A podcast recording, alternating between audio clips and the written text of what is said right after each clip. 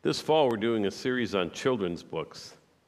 And they may appear to be just uh, fun stories of silly geese, goodnight moons, Berenstain bears, and whatever those things are in the Dr. Seuss books. But if you look at them a little deeper, you'll see that most children's books address some kind of condition or question or challenge that all of us face in life. And so each week we're going to look at one book See what it has to say about these things, and then what the good book, the Bible, says about them. And today, our book is Alexander and the Terrible, Horrible, No Good, Very Bad Day by Judith Viorst. It starts out this way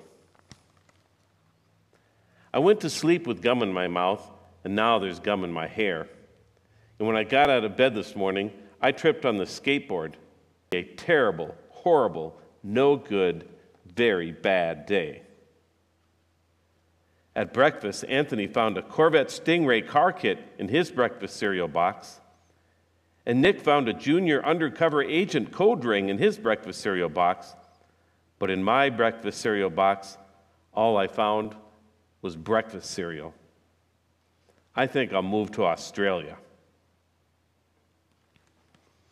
Well, after breakfast, Alexander is driven by Mrs. Gibson to school, but he is squashed into the middle seat. And at school, the teacher corrects his counting after he leaves out number 16. And his best friend, Paul, tells him that he is only his third best friend. And mom forgot to pack a dessert with his lunch. It was a terrible, horrible, no good, very bad day. After school, he had to go to the dentist, and what can you say about that?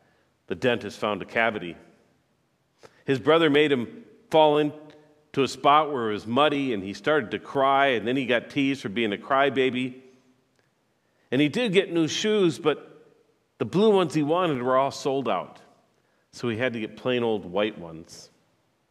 He had lima beans for dinner, and Alexander hates lima beans. There was kissing on TV, and Alexander hates kissing. His bath was too hot. He lost his marble down the drain. He had to wear his railroad train pajamas, and Alexander hates those pajamas. And finally, the book concludes When I went to bed, Nick took back the pillow he said I could keep, and the Mickey Mouse nightlight burned out, and I bit my tongue. The cat wants to sleep with Anthony, not me. It has been a terrible, horrible, no good, very bad day. My mom says some days are like that, even in Australia. Ever had one of those days? A terrible, horrible, no good, very bad day? Well, of course you have, because we've all had them. All of us have had days like that. They're part of life. Maybe you even had one this week. Even people in the Bible had those kinds of days. King David himself had a terrible, horrible, no good, very bad day. Just look at Psalm 142. It says that David wrote this, this prayer song from a cave. David's best friend Jonathan had, had just told him that he had to run away because Jonathan's dad was out to kill David. David ran away to Gath, but the Philistine king there would kill him too, so David had to present, pretend that he was insane and, and go around town drooling all over himself and, and pretending to write on walls. Finally, he runs away not to Australia, but to the cave of Adullam where he hides like an animal. And here he writes these words I cry out to the Lord, I plead for the Lord's mercy. I pour out my complaints before him and tell him all my troubles. When I am overwhelmed, you alone know the way I should turn. Wherever I go, my enemies have set traps for me. I look for someone to come and help me, but no one gives me a passing thought. No one will help me. No one cares a bit what happens to me. No one will help me. No one cares a bit what will happen to me. David's having a terrible, horrible, no good, very bad day. We all do. So, what do you do on those days? What do you wish for? What do you think will solve all your problems? What's your Australia? Is it a move to some other place? Is it a marriage? Is it a breaking of your marriage? Is it winning the lottery or losing 25 pounds? Is it finding the right job or, or the right medicine, legal or not? Do you think that only, if you could only run away to some other place, there would be no terrible, horrible, no good, very bad days? When I was a kid, not too much older than Alexander, I had a friend who I'd walked to school with. And one day, he told me that he was moving again. He said sadly that he always has to move because his mom gets unhappy wherever they are living. And she thinks that a new house will solve all their problems. And so every year or so, they'd move to her new dream home. And she'd be happy for a while. But then she'd have a terrible, horrible, no good, very bad day and want to move again. And she would. But moving didn't stop the terrible, horrible days. Neither will Australia or any of the things that, that we think will make our lives perfect. We're going to have those days. As Alexander's mom says, some days are like that. And that's true even for adults and even for Christians. So, how do we face them? Other than moving to Australia, how do we face those terrible days? Well, I think there are hints in the scriptures. The Bible tells us things like this in Philippians 4 8. And now, dear brothers and sisters, one final thing. Fix your thoughts on what is true and honorable and right and pure and lovely and admirable. Think about things that are excellent and worthy of praise. If we reset the way that we look at things, if we approach our challenging days with a different attitude, then perhaps things will look different. For example, how would Alexander's day have been different if he'd thought about whatever is true, honorable, lovely, and admirable, instead of thinking about whatever's terrible? Perhaps his day would have gone something like this. When I got to bed, I noticed how many toys that I had in the room. I had so many, it was almost impossible for me to walk across the room without tripping. I am so lucky. I ate my favorite breakfast cereal. My mom buys me a special box just for me of my favorite kind. And then Mrs. Gibson drove me to school so I didn't have to walk or take the bus. I could tell it was going to be a terrific, wonderful, no problem, very good day. At school, Mrs. Dixon helped me remember my numbers. And Paul said I was his third best friend. I had to go to the dentist after school, but he only found one cavity. Then mom bought me brand new shoes. It was a terrific, wonderful, no problem, very good day. The Bible doesn't say, fix your thoughts on what's terrible, horrible, no good, and very bad. We have a choice of what we focus on. And it can make all the difference in what kind of day that we have. My wedding day is a good example.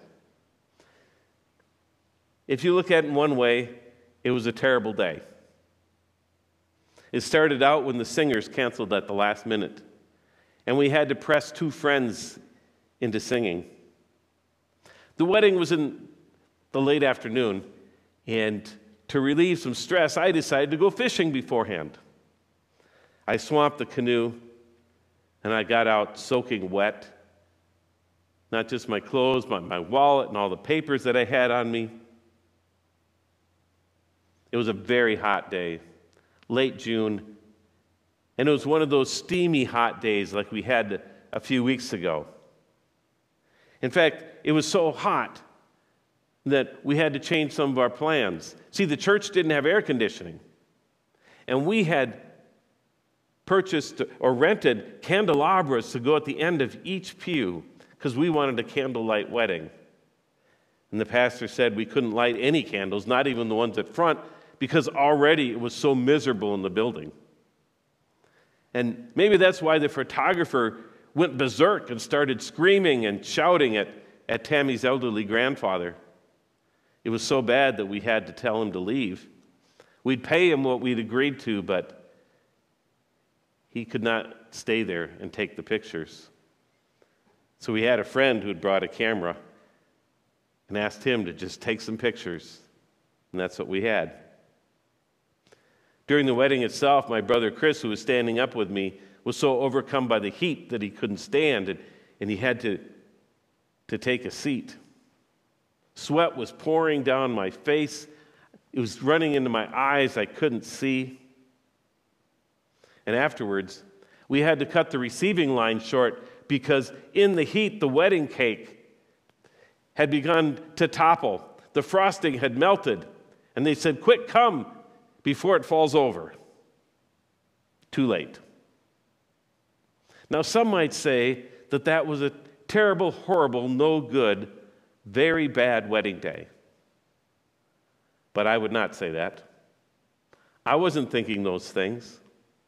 What I was thinking is how blessed I was to be marrying Tammy and how great to have my friends and families there, especially the ones that stepped in at the last minute, rose to the occasion, and how a cold drink of water can be just as good as cake on a hot day like that. After all, that other stuff didn't matter. So to me, it was a terrific, wonderful, no problem, very good day, one of the best days in my life. Now, contrast that to another woman I married. Um, not, not, I mean, I did the wedding for her, I didn't marry her. And the Friday rehearsal went, went fine. We were all set for the Saturday evening wedding when she heard that there was going to be a funeral at the church in the morning, and she got upset. The wedding coordinator told her that it would have no impact on her wedding at all. Everything would be clean and set up just the way she wanted it in time for her wedding day. But she screamed, It doesn't matter all I can think of is there's going to be a dead person in the church on my wedding day. You have ruined my wedding. And she kept thinking about that one thing over and over. And the more she thought about it, the more she forgot about all the fantastic wedding plans that she had in place. She didn't sleep at all last, that night. In fact, she called the wedding coordinator every hour throughout the night to cry and curse. Now, the wedding went off without a hitch, but she was so exhausted and so miserable that I'm afraid that for her, it was a terrible, horrible, no good, very bad day. The Bible says that, that our attitude, our perspective is determined by what we think about. And maybe it's not the day that's terrible or no good.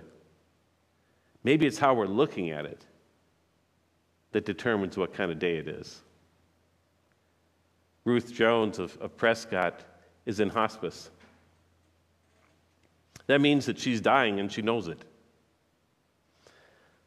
Mostly she's confined to bed these days.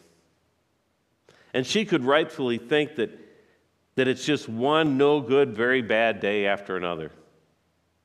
I mean, I've complained and felt sorry for myself in, in situations that were far better than Ruth's. And you probably have too. And yet, every time I visit her, she continues to greet me with these same words from Scripture This is the day the Lord has made. Let us rejoice and be glad in it. Psalm 118, 24. She has chosen to think about the one good thing in every day the Lord. And so, even in a no good, very bad day, she chooses to rejoice. Because there truly are some terrible, horrible, no good, very bad days. I mean, no matter what we try to think about them, Alexander and the upset bride, well, they might have been a little overdramatic. And a change of thinking could have done wonders for their day, but there are some days that truly are horrible. Losing a marble or getting gum in your hair is one thing, losing your health and your family, well, that's quite another. And the poster child in the Bible for the terrible, horrible, no good, very bad day is someone who did just that lost their family, lost their health. And you probably know who it is it's Job in the book of Job. Job, in one fell swoop, loses everything. The devil does his evil, and in one day, it's all gone. Job's son and daughters were having a feast in the home of his oldest son. When someone rushed up to Job and said, While your servants were plowing with your oxen and your donkeys were eating grass nearby, a gang of Sabaeans attacked and stole the oxen and donkeys. Your other servants were killed, and I am the only one who escaped to tell you. That servant was still speaking when a second one came running and said, God sent down a fire that killed your sheep and your servants. I am the only one who escaped to tell you. Before that servant finished speaking, a third one raced up and said, Three gangs of Chaldeans attacked and stole your camels. All of your other servants were killed, and I'm the only one who escaped to tell you. And that servant was still speaking when a fourth one dashed up and said, your children were having a feast and drinking wine at the home of your oldest son, when suddenly a windstorm from the desert blew the house down, crushing all your children. I am the only one who has escaped to tell you. And then Job goes on to lose his health, having oozing sores all over his body. We might criticize Alexander for being a little overdramatic, but we can't criticize Job for thinking he's had a terrible, horrible, no good, very bad day. Now, fortunately for Job, he has a wife and friends to help him in his time of need. His wife, dear woman that she is, tells him to just curse God and die. I bet he doesn't think too fondly of his wedding at that moment. And his friends, well, they spend 35 chapters telling him that they know that it's all his fault. He must have done something horrible to deserve this suffering. And if he just confesses all the terrible things that he has done, then his bad days would end. They think they know everything. Bad days come to bad people. End of story. Job, you're a bad person. But finally, God tells those friends that they are full of it. They don't know anything. They aren't even capable of understanding the things from God's perspective, but neither is Job. And all the ex- explanation that he gets is really just like what Alexander's mother tells him. Some days are like that, even in Australia even in ancient Israel, and even in Hastings, Minnesota. We all have some terrible, horrible, no good, very bad days. In fact, Jesus promises that we'll have those.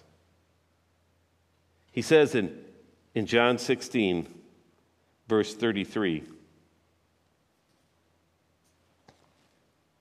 I have told you these things so that in me you may have peace. In this world, you will have trouble. It's a promise. You will have trouble, but take heart. I have overcome the world. I've told you these things so that in me you may have peace. In this world, you will have trouble, but take heart. I've overcome the world. That's ultimately how we face life's difficulties. trusting in the one who's overcome them all, Jesus, and receiving his peace. Today, you may feel a little bit like Alexander, and that you're having a terrible, horrible, no good, very bad day. And you can pout about it and want to move to Australia. Or you can think like Ruth this is the day the Lord has made. Let us rejoice and be glad in it. You can blame someone else, even blame yourself, or you can rest in the promise of Jesus. To paraphrase John 16, in this world you will have terrible, horrible, no good, very bad days. But take heart. I have overcome the world. Let us pray.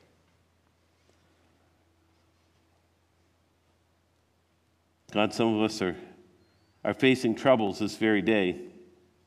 We are going through difficulties that seem to mount up one on top of the other.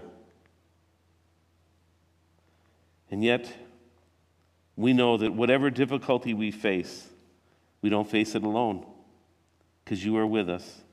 So grant us your peace and help us to overcome the world because you have overcome the world. Help us, Lord, to be able to see what is good and noble and right and be able to say, because you are there, that we are having a wonderful day. A no problem, very good day. Thank you, Jesus, for the gift of this day. Amen.